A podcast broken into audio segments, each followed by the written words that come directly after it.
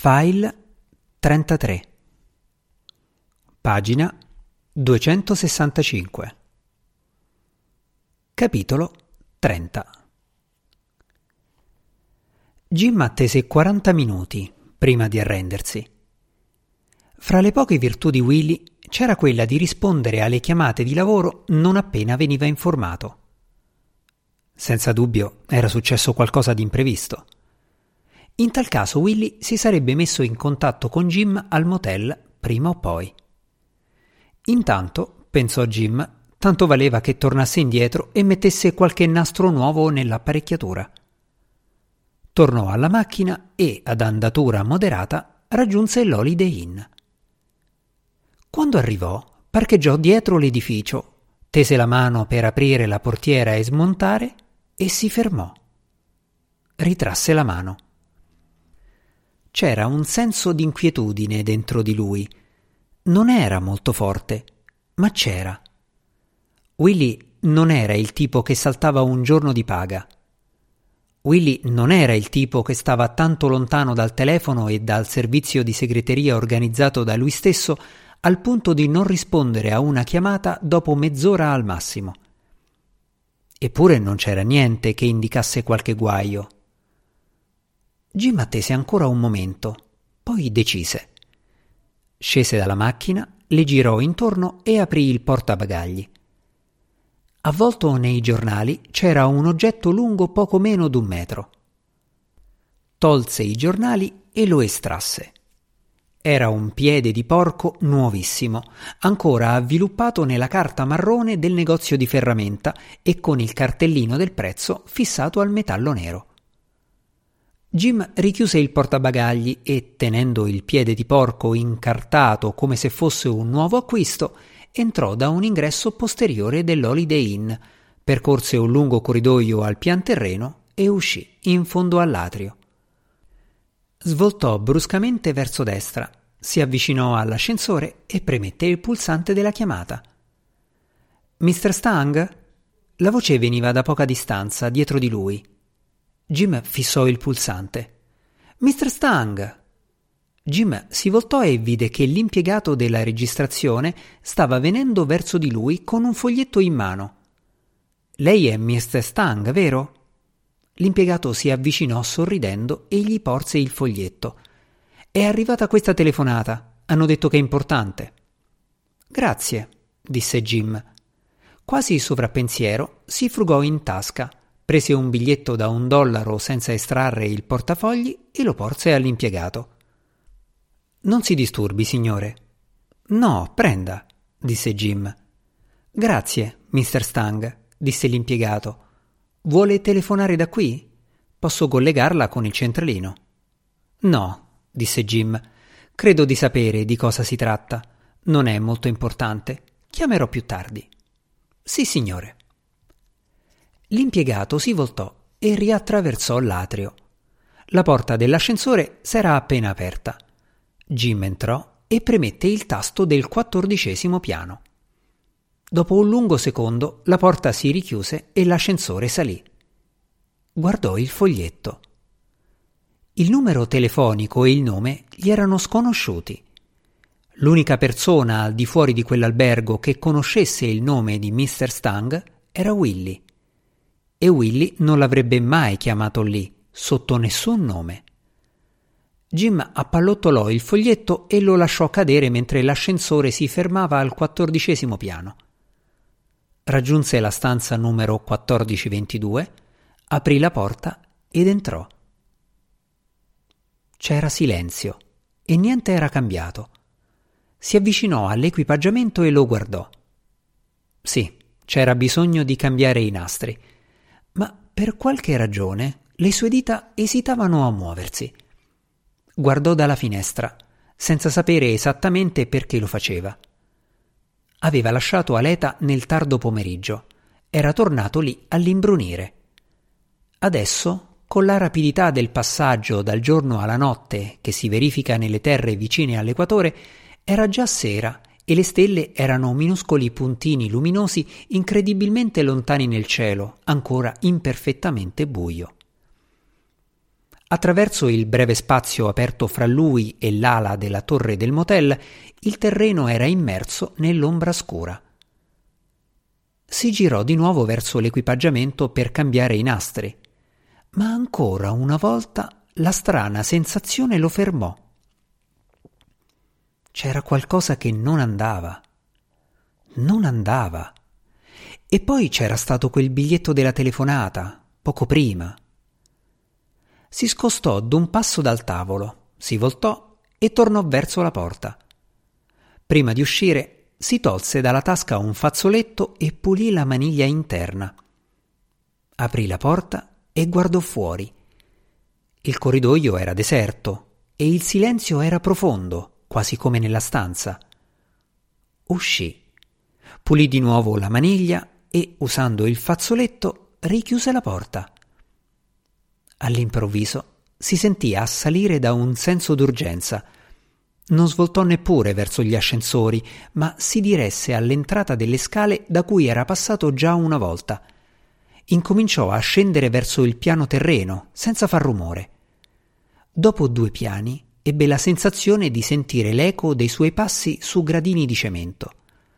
Si fermò, ma non sentì nulla. Riprese a scendere e anche questa volta credette di sentire l'eco. Adesso era sicuro, a tutti i fini pratici. Affrettò il passo e scese un po' meno silenziosamente, ma senza fare troppo chiasso. L'eco più in alto, che adesso si distingueva chiaramente, manteneva la stessa distanza. Seguì con gli occhi i numeri neri dipinti accanto alle porte di ogni piano Passava oltre lasciandoseli dietro in ordine discendente. Undici, dieci, nove. Quando raggiunse il numero due, si appoggiò pesantemente alla porta e uscì in fretta sulla moquette soffice del corridoio del secondo piano. Era deserto. Jim si avviò in fretta verso la facciata dell'edificio in direzione dell'ampia scala principale che scendeva nell'atrio.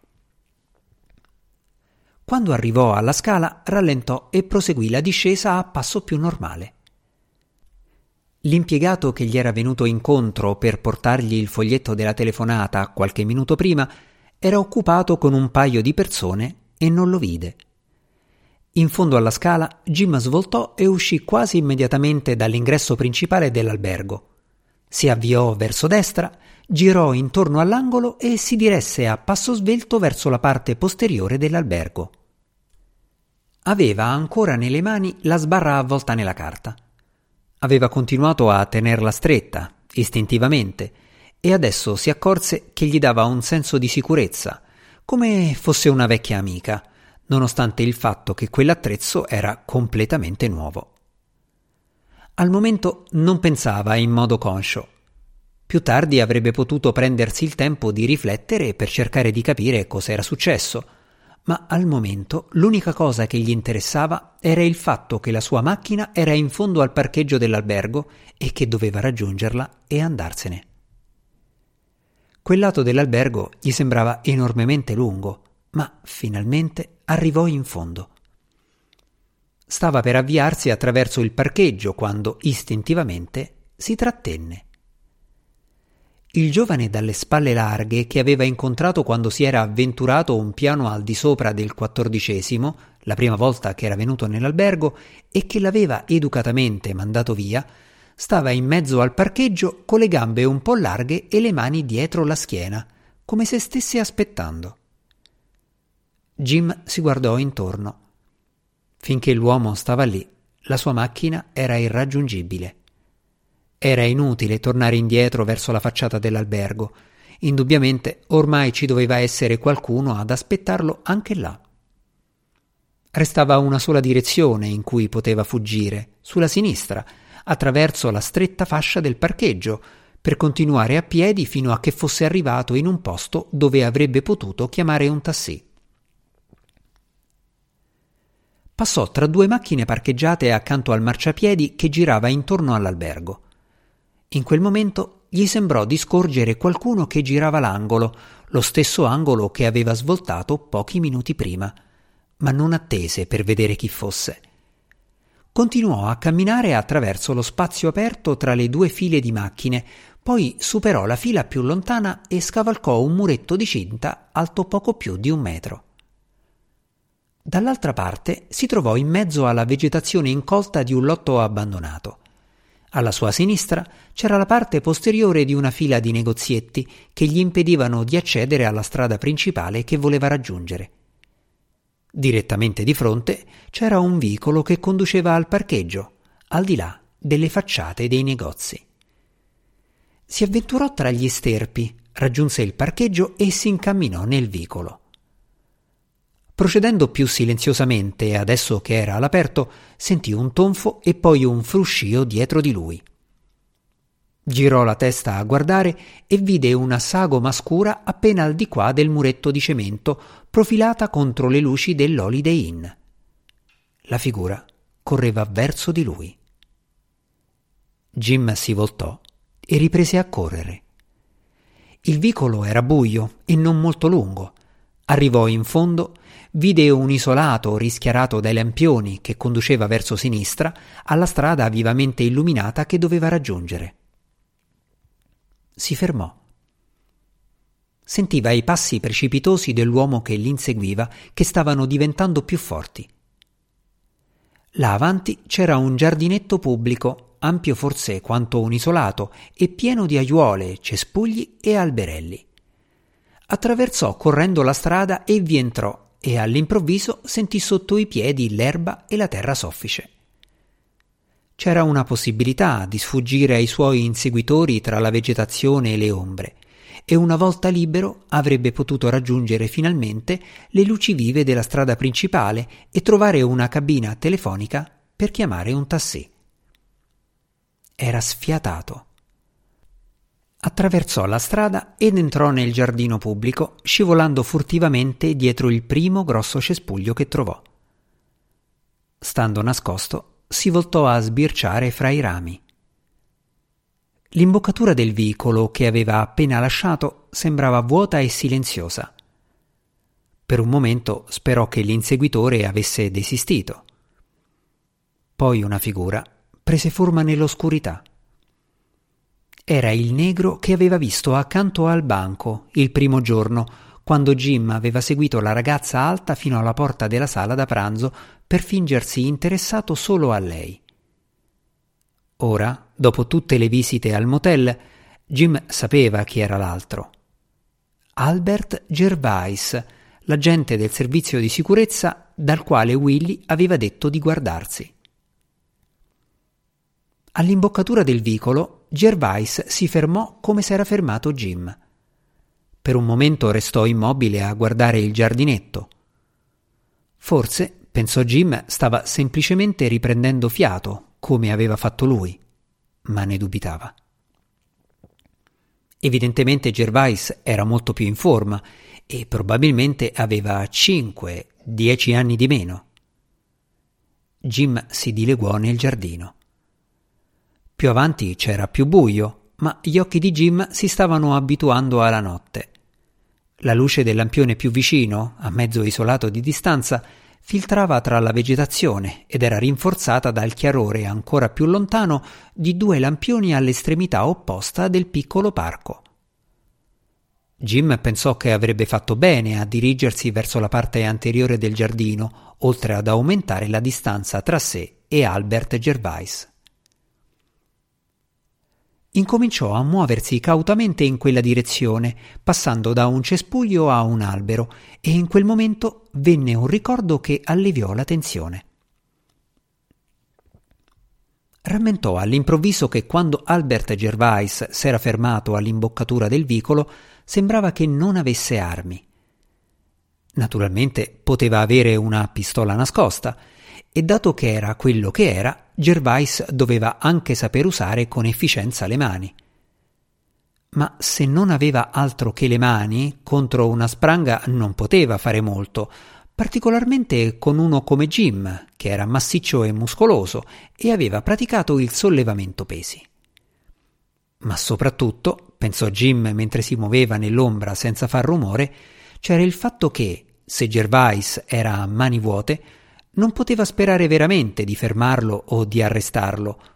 Forse tutto ciò che aveva sperato la gente era vedere bene Mr. Stang della stanza 1422.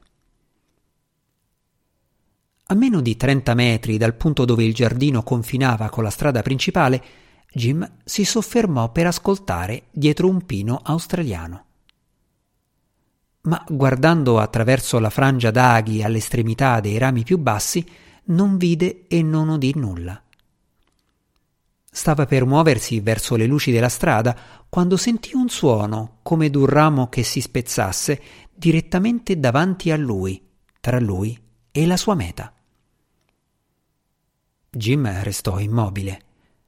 Voleva soltanto andarsene e Gervais doveva saperlo. Ma per qualche strana ragione la gente si ostinava a seguirlo.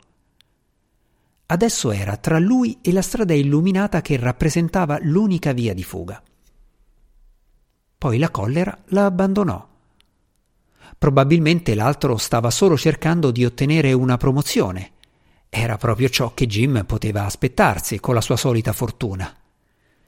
Che ironia! Era sempre stato il suo problema quello. Il fatto che anche nelle situazioni d'emergenza non riusciva a restare infuriato per più di qualche secondo.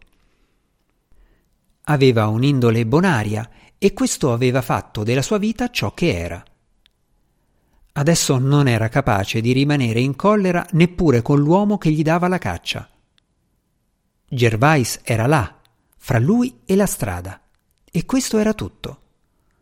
Ovviamente era inutile proseguire da quella parte, avrebbe dovuto muoversi in qualche altra direzione si voltò di nuovo verso destra, dalla parte in cui si era avviato da quando aveva lasciato l'albergo. Davanti a lui, al di là del breve tratto di parco che rimaneva e oltre una stretta via residenziale, c'era un'altra fila di case. Lasciando il parco e attraversando la strada, si sarebbe fatto vedere da Gervais. Forse sarebbe riuscito a perdersi tra le case più lontane e a fuggire, ma con la stessa facilità avrebbe potuto trovarsi intrappolato tra gli steccati dei giardini. Si augurava che l'altro si stancasse e desistesse. Per avere il tempo di pensare, Jim ripiegò verso la parte posteriore del parco, lontano dalle luci della strada principale. Non sentì altri rumori più avanti, ma un istinto animalesco gli diceva che Gervais si stava avvicinando. Perché fuggire così? si chiese Jim. Perché non lasciare che mi raggiunga e poi metterlo in fuga? Io ho la spranga e lui non ha niente. E allora perché non lasciare che mi raggiunga? La risposta gli affiorò subito nella mente. Perché potresti essere costretto a fargli del male, stupido, e questa è l'ultima cosa che vuoi. Lo sai. Si allontanò ancora di più al riparo di un grande cespuglio i cui fiori erano invisibili nell'oscurità, ma riempivano la notte di un intenso profumo. L'oscurità dolce, calda e umida sembrava avvolgersi intorno a lui e suggerirgli che quanto stava accadendo era irreale, non poteva essere reale. Scrutò nel buio. Non poteva continuare così.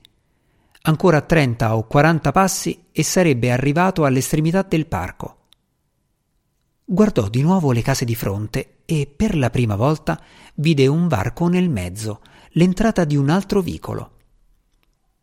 Non s'era aspettato di trovarlo così vicino all'estremità dell'isolato. Guardò l'altra fila di case in fondo al parco anche lì c'era la strada e più oltre c'erano giardinetti nei quali avrebbe potuto trovarsi in trappola. Se avesse atteso lì ancora a lungo, sarebbe stato costretto a ripiegare ancora di più e alla fine non avrebbe neppure potuto scegliere la direzione. Finché aveva ancora una scelta, avrebbe fatto bene a infilarsi nel vicolo di fronte. Si chinò per approfittare della copertura offerta dalla vegetazione e corse più silenziosamente che poteva attraverso il parco, attraverso la superficie asfaltata della strada e raggiunse il marciapiedi avventurandosi nell'ombra del vicolo. Quando fu al sicuro, si fermò e si voltò a guardare il parco. Attese. I secondi passarono, ma non c'erano rumori né movimenti nel parco. Nulla indicava che Gervais fosse ancora là. Per un attimo, nella mente di Jim passò l'idea di attendere per 4-5 minuti, magari anche 10, fino a che fosse stato sicuro. E poi, se nel parco non vi fosse stato nessun segno di movimento, avrebbe potuto uscire, percorrere l'isolato e mettersi al sicuro. Non avrebbe trovato niente di pericoloso da quella parte. Poi il buon senso gli tolse l'illusione. Sarebbe stata la cosa più facile nel mondo per l'uomo del parco restare ad attendere. Forse Gervais sapeva dove portava il vicolo che Jim aveva alle spalle. Era impossibile dire se lo sapeva o no. E anche se non sapeva, ma voleva seguirlo, prima o poi sarebbe venuto a cercarlo. D'altra parte, forse Gervais sapeva che era un vicolo cieco. In tal caso stava aspettando che Jim vi entrasse e si mettesse in trappola da solo. Però, se il vicolo non era cieco... C'erano troppi interrogativi. All'improvviso Jim si sentì stanco, nauseato dall'intera faccenda. Era stanco di fuggire, ma non al punto di sentirsi ancora disposto a uscire a sfidare Gervais e a mettersi in condizioni di dover usare la spranga ma non voleva stare ancora a scervellarsi. Se il vicolo era una trappola, era una trappola. Sarebbe entrato e se Gervais l'avesse seguito, ebbene, tanto peggio per lui. Jim si voltò e si addentrò nel vicolo. Lì la luce era più fioca. Soltanto le stelle in cielo e il chiarore di qualche casa permettevano a Jim di muoversi senza procedere a tentoni. Ancora una volta i suoi occhi incominciarono ad abituarsi e distinsero qualcosa di meno buio nell'oscurità, un grigiore che, più da vicino, si rivelava come un bidone della spazzatura o uno steccato bianco. Proseguì. Non sentì nulla o nessuno dietro di lui. Dopo un po' giunse in un parcheggio come quello che aveva attraversato dietro ai negozi vicino all'Holiday Inn. Lì le finestre illuminate di una palazzina brillavano sullo spiazzo con l'intensità di una luna piena. Era possibile vedere bene tutto il parcheggio e Jim scoprì che il suo timore precedente era fondato. Il vicolo finiva lì, in quello spazio completamente circondato dagli edifici. Si fermò, si voltò e rimase in ascolto. Non sentì nulla e non vide nessuno che lo seguiva ma dal punto in cui stava ora, nella luce, del vicolo non scorgeva altro che un'apertura nella tenebra. Tuttavia un senso di sollievo incominciò a insinuarsi in lui. Almeno era deciso, in un modo o nell'altro. Non avrebbe potuto fare altro che tornare indietro. Mosse un passo per infilarsi di nuovo nel vicolo e raggiungere di nuovo la strada. In quel momento vide o sentì un movimento nel buio del vicolo. Nel primo secondo fu più un'intuizione che altro. I suoi sensi registrarono semplicemente che qualcosa usciva dal vicolo nel parcheggio. Poi avanzò nella luce e Jim vide il suo inseguitore. Era Albert Gervais. E Gervais, dopo essere apparso nella luce, si fermò, sempre calmo, quasi indifferente. Il senso di sollievo non abbandonò Jim. Finalmente la situazione s'era ridotta ai suoi termini più semplici. Fare o non fare. Allargò le mani sulla spranga incartata, la tenne puntata orizzontalmente davanti a sé all'altezza della cintura, con l'estremità inclinata in avanti, la mano destra verso l'estremità opposta la mano sinistra a tre quarti della lunghezza. Incominciò ad avviarsi a passo deciso verso Gervais. Gervais mosse il braccio destro, ma la mano non si alzò per infilarsi nella giacca ed estrarre una pistola, l'unica cosa che Jim temeva veramente. si sollevò all'altezza della cintura in avanti, stringendo qualcosa che brillava lungo pochi centimetri. L'oggetto lucido sporgeva dal pugno e puntava verso Jim. Jim si fermò. Il sollievo continuava, ma adesso provava anche un vago disgusto. Non gli erano mai piaciuti quelli che maneggiavano i coltelli, anche se non gli avevano mai fatto molta paura. Un coltello doveva raggiungerti per ferirti e con un bastone o una spranga c'era il vantaggio dell'allungo e in questo caso lui aveva anche il vantaggio del peso. Inoltre sapeva usare una spranga. Non bisognava brandirla in un arco, si sferrava un colpo dritto, in avanti. Nessun coltello poteva spuntarla contro una manovra del genere. Non voglio spaccarle il braccio, disse a Gervais. Mi faccia passare. Gervais restò dov'era. La luce che gli illuminava la faccia dalle finestre era sufficiente perché Jim potesse leggere con chiarezza la sua espressione. Non aveva nessuna espressione. Gervais stava semplicemente aspettando. Ancora una volta Jim fu assalito dalla sensazione che fosse tutto ridicolo, dall'impulso improvviso di ridere. Era una pazzia che la gente della sicurezza l'avesse inseguito fin lì e adesso pensasse seriamente di affrontarlo con un coltello lungo dieci centimetri. Non aveva senso.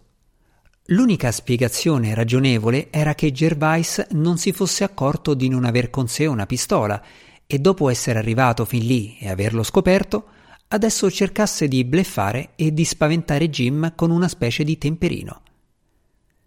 In tal caso, per uscire da quella situazione, Jim non doveva far altro che comportarsi con decisione, andare avanti e usare la spranga se era necessario.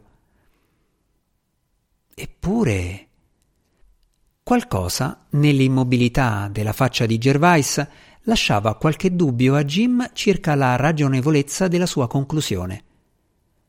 Non vedeva ancora un'espressione, ma osservando più attentamente l'altro, gli sembrava che si stesse concentrando. Nello stesso tempo, la possibilità che un agente governativo usasse davvero un coltello contro qualcuno che fuggiva era così incredibile da travolgere l'impressione creata dalla facciata e dall'atteggiamento di Gervais. Jim avanzò. Mi lasci passare, disse in tono quasi gentile, come se stesse parlando a un bambino ma quando fu a due passi da Gervais, l'istinto gli gridò un avvertimento. L'altro era troppo immobile, teneva troppo saldamente il coltello. Non c'era nulla di particolare, ma tutto in lui gridava pericolo. Istintivamente Jim avventò in avanti la spranga.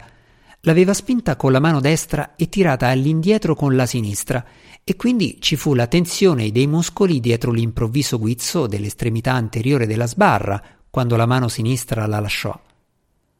La parte angolata scattò in una linea che avrebbe dovuto finire sotto il mento di Gervais, ma Gervais era arretrato d'un passo, spostandosi a lato, e il peso della spranga la trascinò per forza d'inerzia lontano dal bersaglio. All'improvviso un lezzo freddo salì alle narici di Jim. Lo riconobbe. Non era paura, ma qualcosa di molto simile. Adesso capiva perfettamente che quell'uomo era lì per ucciderlo. Ma nello stesso tempo, un'altra parte di lui, la parte che non era mai riuscita a far bene le cose, che non aveva mai preso la vita abbastanza sul serio, non riusciva a prendere sul serio neppure questo. La parte allarmata aggredì l'altra parte del suo essere, dicendo che doveva capire la necessità di battersi per salvarsi, per vincere. Ma la parte che non prendeva nulla sul serio non cambiava, e ormai non aveva più il tempo di cambiare, dopo che era sempre stato così per tutta la vita. Con il braccio completamente proteso, ritrasse di scatto l'estremità curva della spranga per agganciare il braccio di Gervais, ma Gervais stava già guizzando in avanti all'interno della portata della sbarra.